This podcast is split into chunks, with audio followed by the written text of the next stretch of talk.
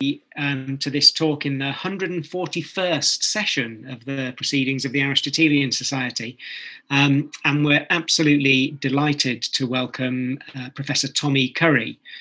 Tommy is Professor of Philosophy with a personal chair in Africana Philosophy and Black Male Studies at the University of Edinburgh. His research areas are 19th century ethnology, critical race theory, and Black Male Studies. He's the author of The Man Not, Race, Class, Genre, and the Dilemmas of Black Manhood of 2017, and Another White Man's Burden, Josiah Royce's Quest for a Philosophy of Racial Empire of 2018.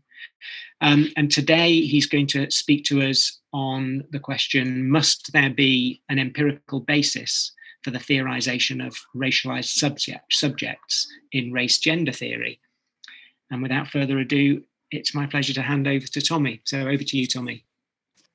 Thank you so much. Let me begin by saying that this is a paper that I've been thinking about for quite some time, but never really had the opportunity to write about it and flesh out fully. So I hope that you will enjoy some of the problems that I'm trying to pose. So when we think of the mind of an intelligent philosopher, we understand that it's not a well from which theory and method springs, well-formed and self-justifying. Perhaps this statement is irrelevant to how one thinks about theory and method more generally, because it is presumed to be the task of analytic or continental philosophy, and often inapplicable to philosophies of race and gender. After all, race and gender are thought to be philosophy's objects. As topics of inquiry, concerns about race and gender proceed axiomatically, representing the interests, perspectives, and experiences of groups not only excluded from academic philosophy, but burdened by the failures of philosophy to attend to their struggle and survival. So there's a much more serious urgency among these categories than others when we generally think about them. To be understood by more mainstream philosophers, race-gender theory is often constrained. It's often made to confirm the ideological commitments of previous disciplinary regimes. Ideology refers to the group beliefs reflecting the interest of a community or the collective consciousness communities express as the basis of the programs they pursue.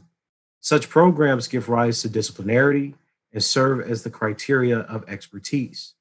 To give such beliefs the appearance of knowledge, theory is used to justify ideology and enable beliefs to appear normal, logically coherent, and organized. So whereas theory establishes an interdependence between facts in the world and ideas about the world, such that the relationship between the two seem natural and explanatory, methodology is the rules or practices that act to protect and justify one theory while disproving others. So posited as objective, theory and method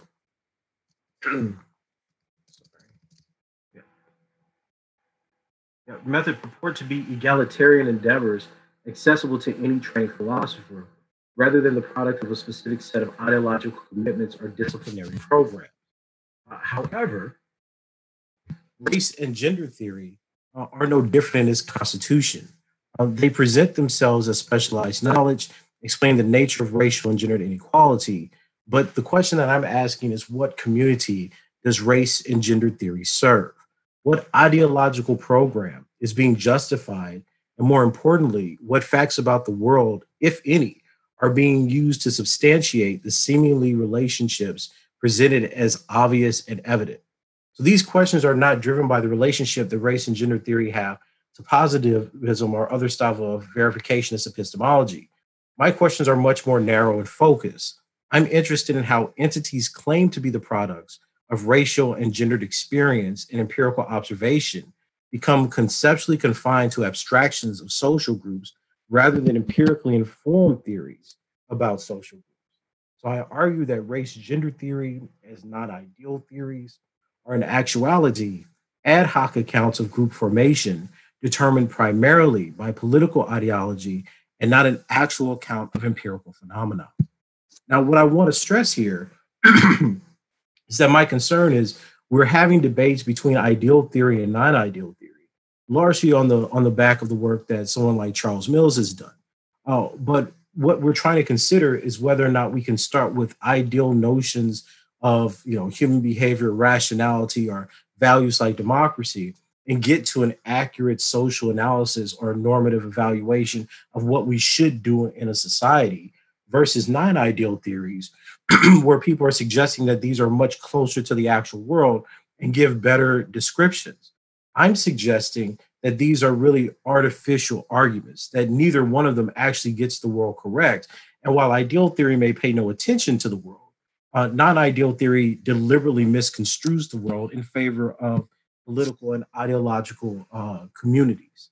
So when philosophers tend towards abstractions and generalization regarding matters having profound social consequences, rather than concrete studies of the phenomena in question, the humanist aim of philosophical inquiry tends to incentivize a Manichaeanism between social, scientific, and philosophical approaches to social problems. In philosophy, general patterns of malady are identified as products of some historical overarching system that the philosopher aims to solve by arguing against the values produced by the system, if not the system itself. So racism is thought to be defeated by anti-racist values, segregation and apartheid are thought to be resolved by integration, patriarchy is thought to be defeated by feminism, and so forth and so on. This dialectical approach towards social problems is framed by what is accepted as the political antithesis of the malady. So regardless of success or failure, generalizable values are assumed to be obvious from the political gestures of these liberal policies throughout the 20th century. Philosophers tend to engage social problems through idealization. Imagining the tenets of a more perfect society, the philosopher often proceeds by outlining the necessary and sufficient conditions in which more desirable values and behaviors could and hopefully would thrive. This is, of course, nonsense, given that the social problems being engaged by the philosopher are actually the result of social processes and societal inequalities, not the rational or irrational directives of individuals. However, this mode of analysis is still the preferred method of engaging philosophical problems. Right? So this problem has been previously engaged by Mills in his essay, Ideal Theory is Ideology. I don't want to reconstruct the whole argument, but assuming that we're familiar with Mills' argument, he ultimately argues that non-ideal theory is the best way to proceed. Right? So rather than us understanding, you know, the ideal formulation or the perfect construction of an airplane, it's more necessary for us to understand how a plane actually works, for us to understand how it functions in the real world. Now, he makes a similar kind of analysis when he talks about marginalization and discrimination and inequality in the real world. He suggests that when we're actually modeling humans, human capacities, human interaction, human institutions, and human societies on the ideal as idealist models, you never end up exploring how deeply different this is from idealist descriptive models, which are focused on the actual workings of injustice in human interactions and social institutions. And you thereby guarantee that ideal as idealized models will never be achieved. So Mills ultimately argues that marginalized philosophers have preferred critical race theory, Marxism, and feminism to ideal theories because these non-ideal theories allow for more concrete recognition of subordination, while the preference some philosophers have for ideal theory is rooted in ideal theory's tendency to reify white male identity.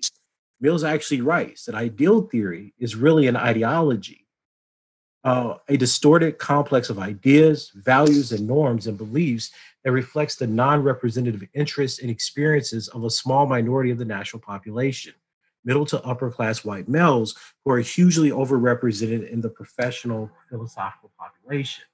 So Mills claims that there's an obvious disadvantage that certain forms of oppression have on specific groups. He asserts it's not in the interest of women to ignore female subordination, or in the interest of blacks to ignore racial subordination, or in the interest of poor to ignore classism. He actually writes that the distinctive experience of women, or of non-whites, it will be argued, requires the rejection of the bogus generality, the spurious universalism of hegemonic principles that have proven so clear and inadequate to address the situation of the subordinate. Now, he's, of course, building this from the standpoint of epistemology, where he thinks that the abstractions that we get from the idealist descriptive model actually capture the essence of the situation of women and non-whites in a non-abstract way. It's this premise that Mills is advocating that I adamantly disagree with, and I want to explain why.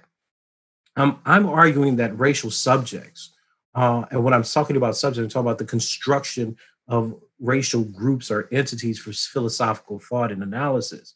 And the traits that they come to be represented by are products not actually of group behaviors, attitudes, or symbols, but rather the desired representations of various projects, be they social, criminological, or academic, that are needed to justify a specific ideological program.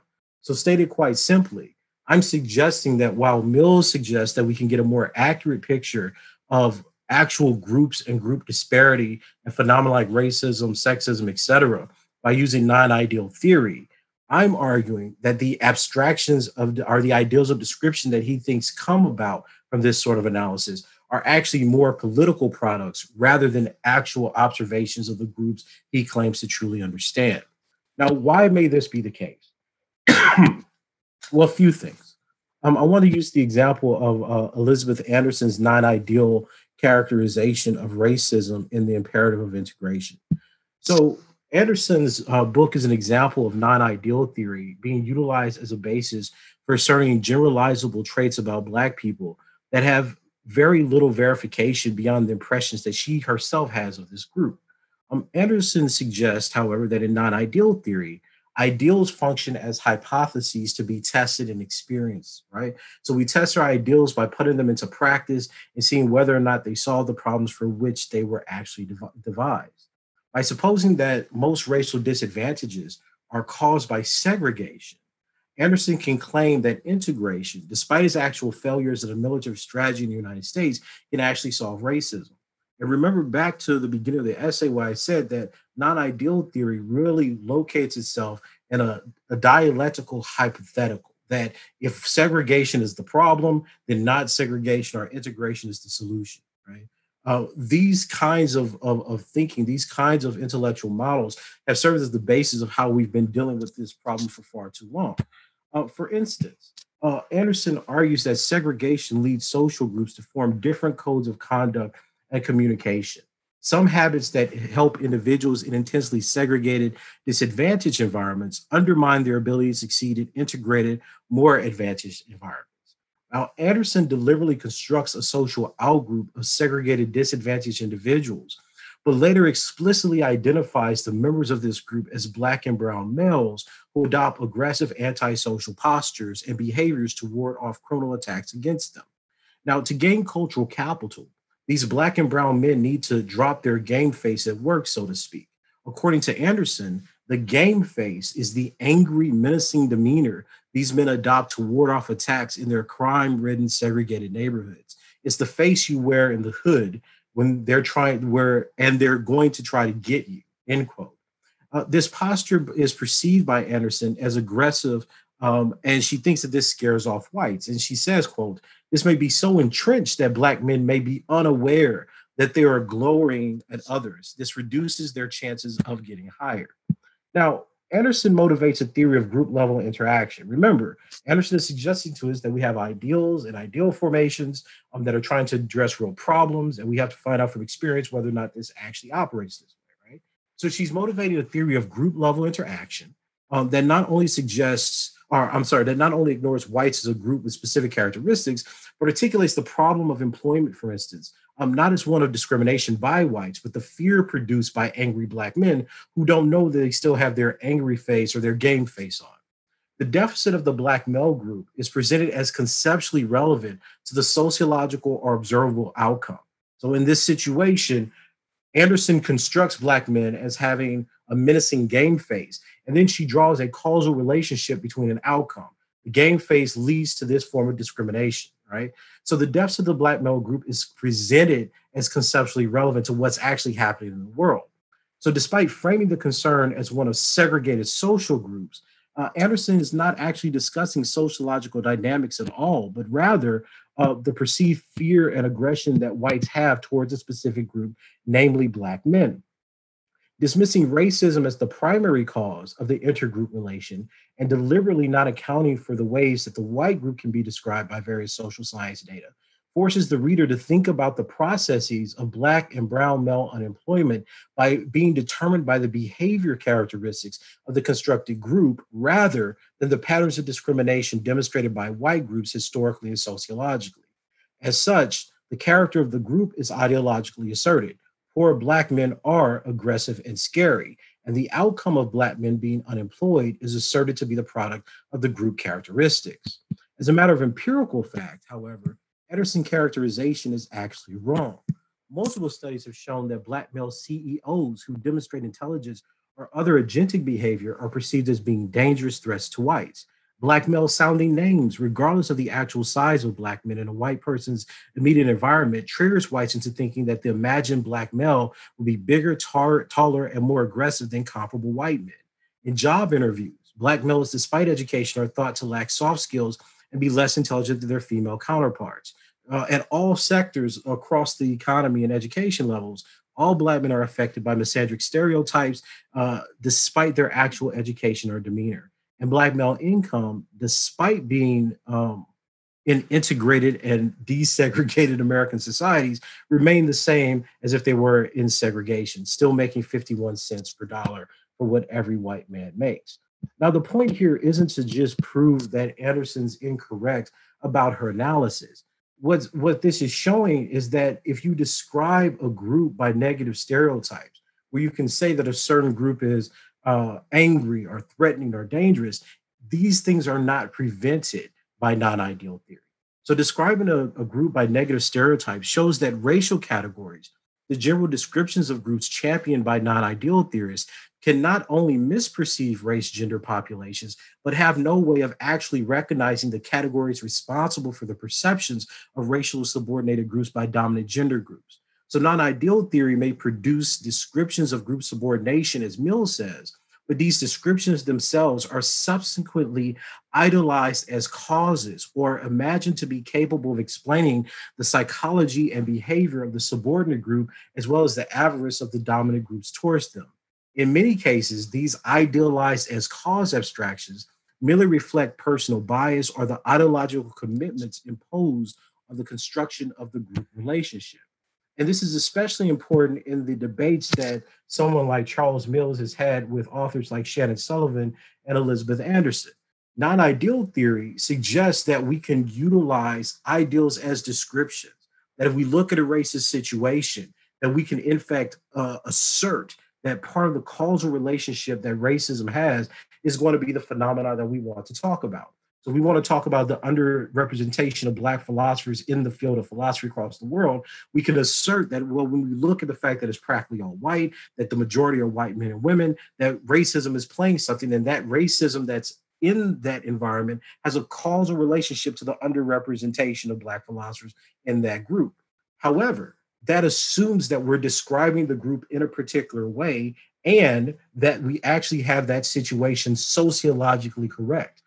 What's happened in these debates is that Anderson and Sullivan have argued that Charles should actually use a much more narrow view of racism, that racism should be thought of as something reserved for white supremacists and neo-Nazis, not for white people who may participate and entrench racism or racial inequality, but don't do so deliberately.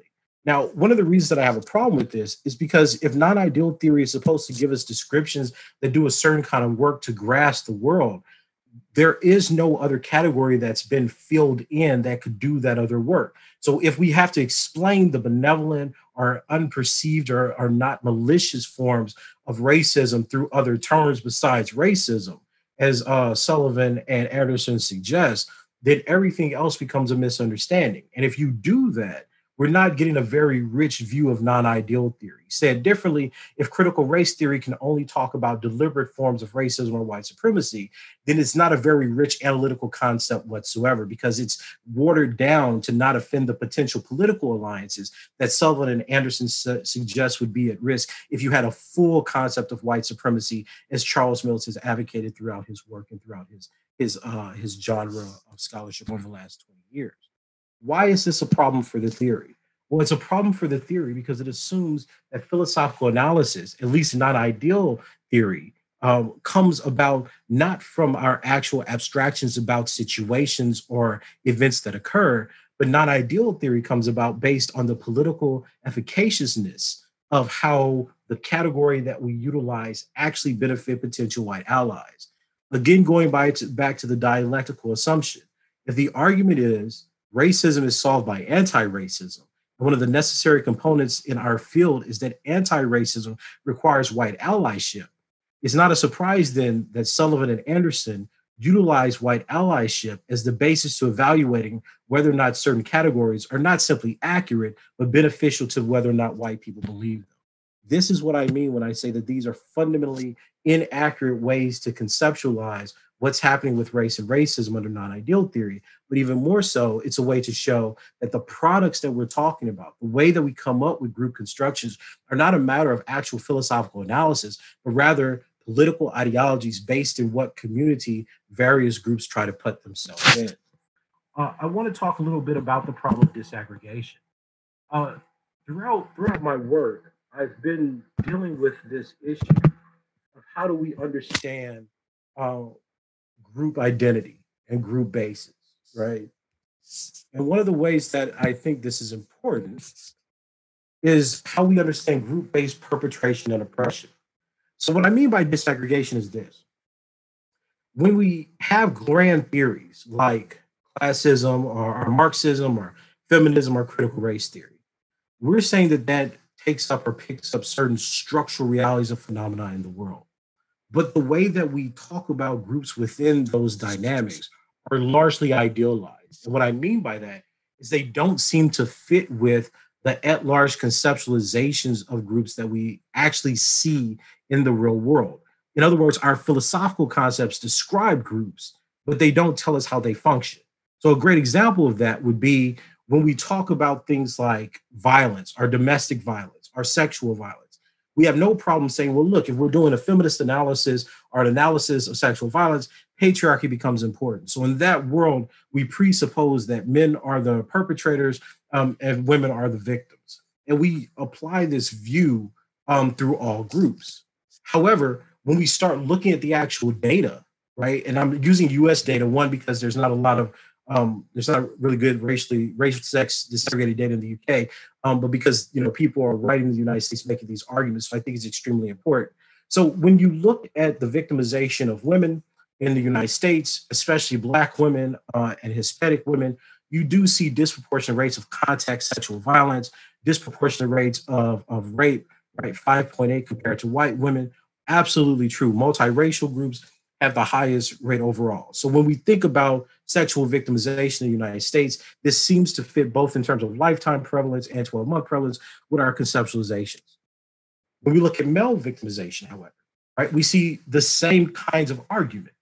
Right? We see contact sexual violence at 6.5% as a weighted prevalence, and we see mate-to-penetrate violence being the highest amongst all groups behind Hispanic males. Now, the reason I'm asking this is because I'm curious. How do we then decide which of these characteristics define the group under investigation? So if I say that I'm interested in studying sexual violence under a non-idealist lens, who constructs the basis of the group?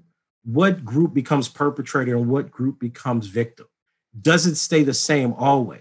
Well, we know, given the literature or even a brief content analysis in philosophy, we know that there are very few works that actually take seriously any form of female perpetration or male victimization. And of course, this is despite the fact that when we're looking at male victimization, overwhelmingly, when we look at made-to-penetrate violence, we're looking at female perpetrators almost at 80%. Sexual coercion, female perpetrators are 81, roughly 82%. Unwanted sexual contact, female perpetrators are 53%, right? The only non-contact unwanted sexual experiences are raced differently with the exception of male rape, which is penetration only, right? So how do we understand these kinds of sociological and criminological phenomena in relationship to philosophical discussions about what we're trying to study? If we employ a feminist lens, the descriptor becomes primarily that of the male perpetrator. But does that non-ideal theory actually get reality correct? And I want to continue on this for a moment.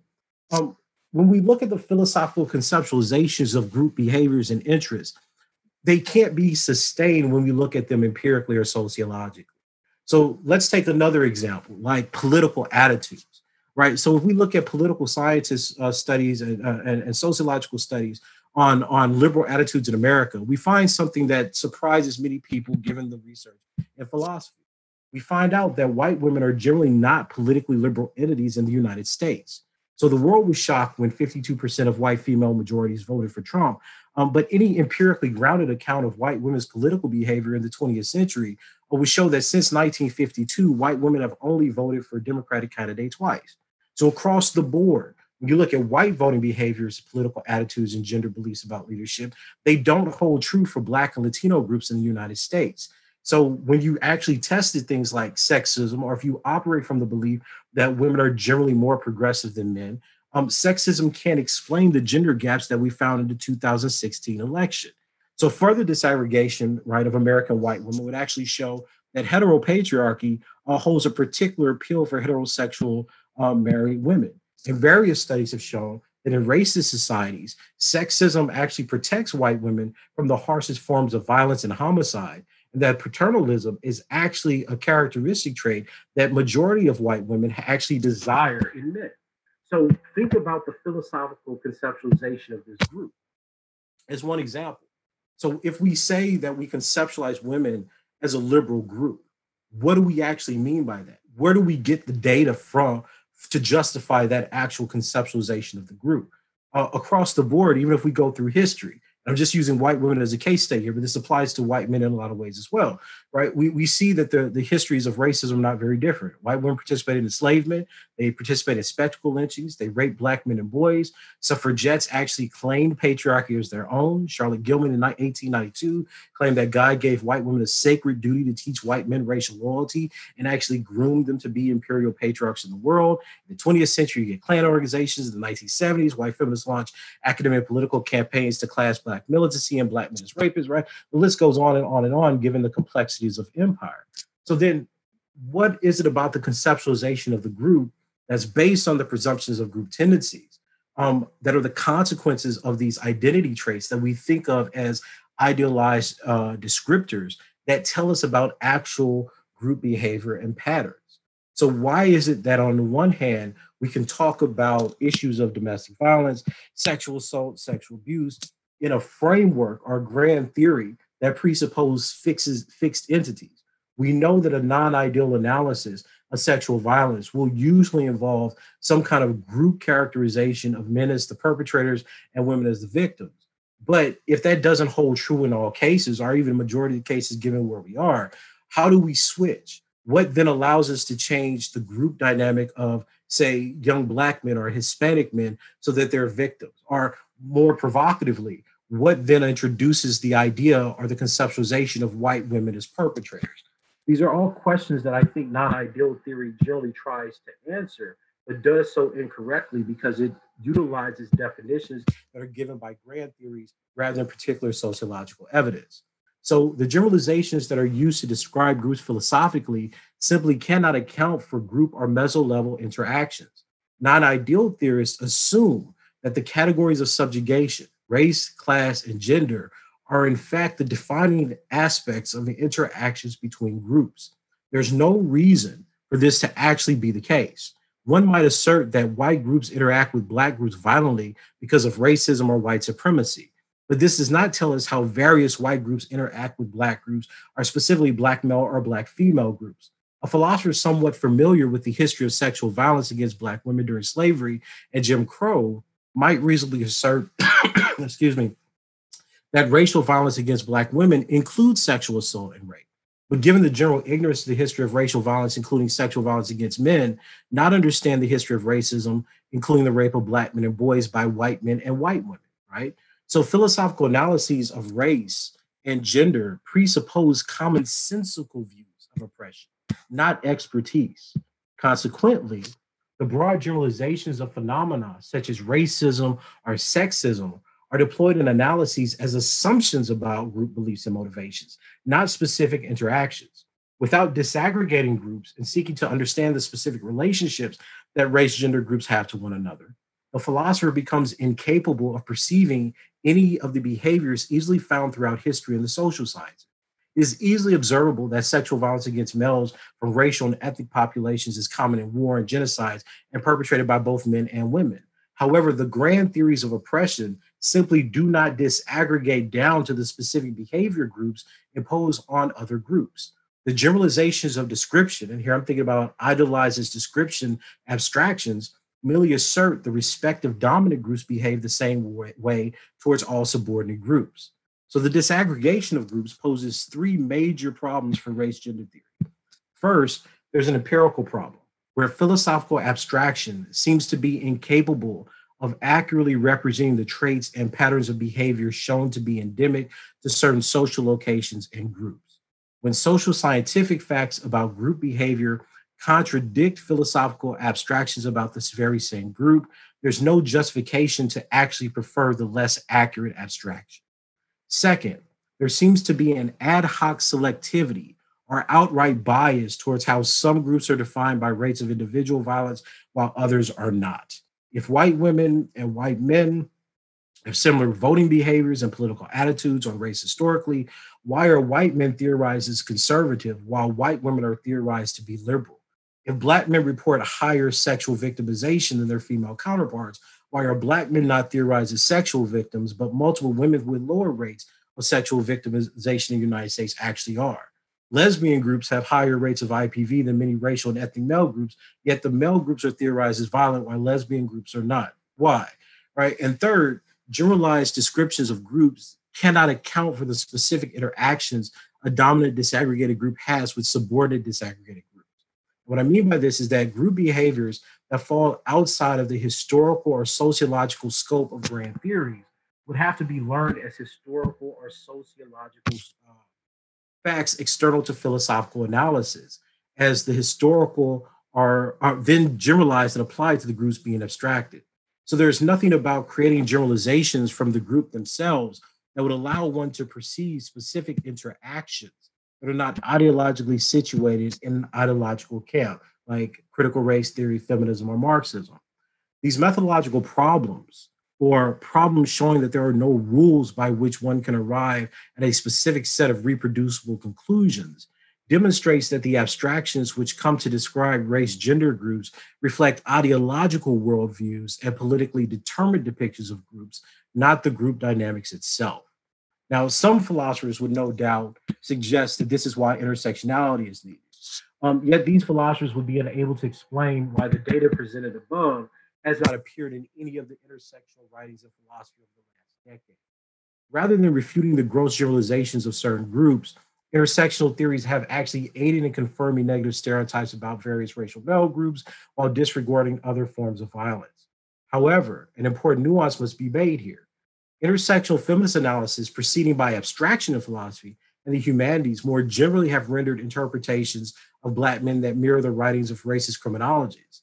But intersectional feminists utilizing empirical methodology in sociology and political science has substantiated completely different findings that have found things, for example, that Black men hold gender attitudes that are just as progressive, if not more progressive than their female counterpart and other female groups throughout the United States. However, even the intersectional empiricists have not yet offered any accounts or explanatory theories about female perpetrators of violence in the case of child abuse, spousal abuse, or histories of racism generally.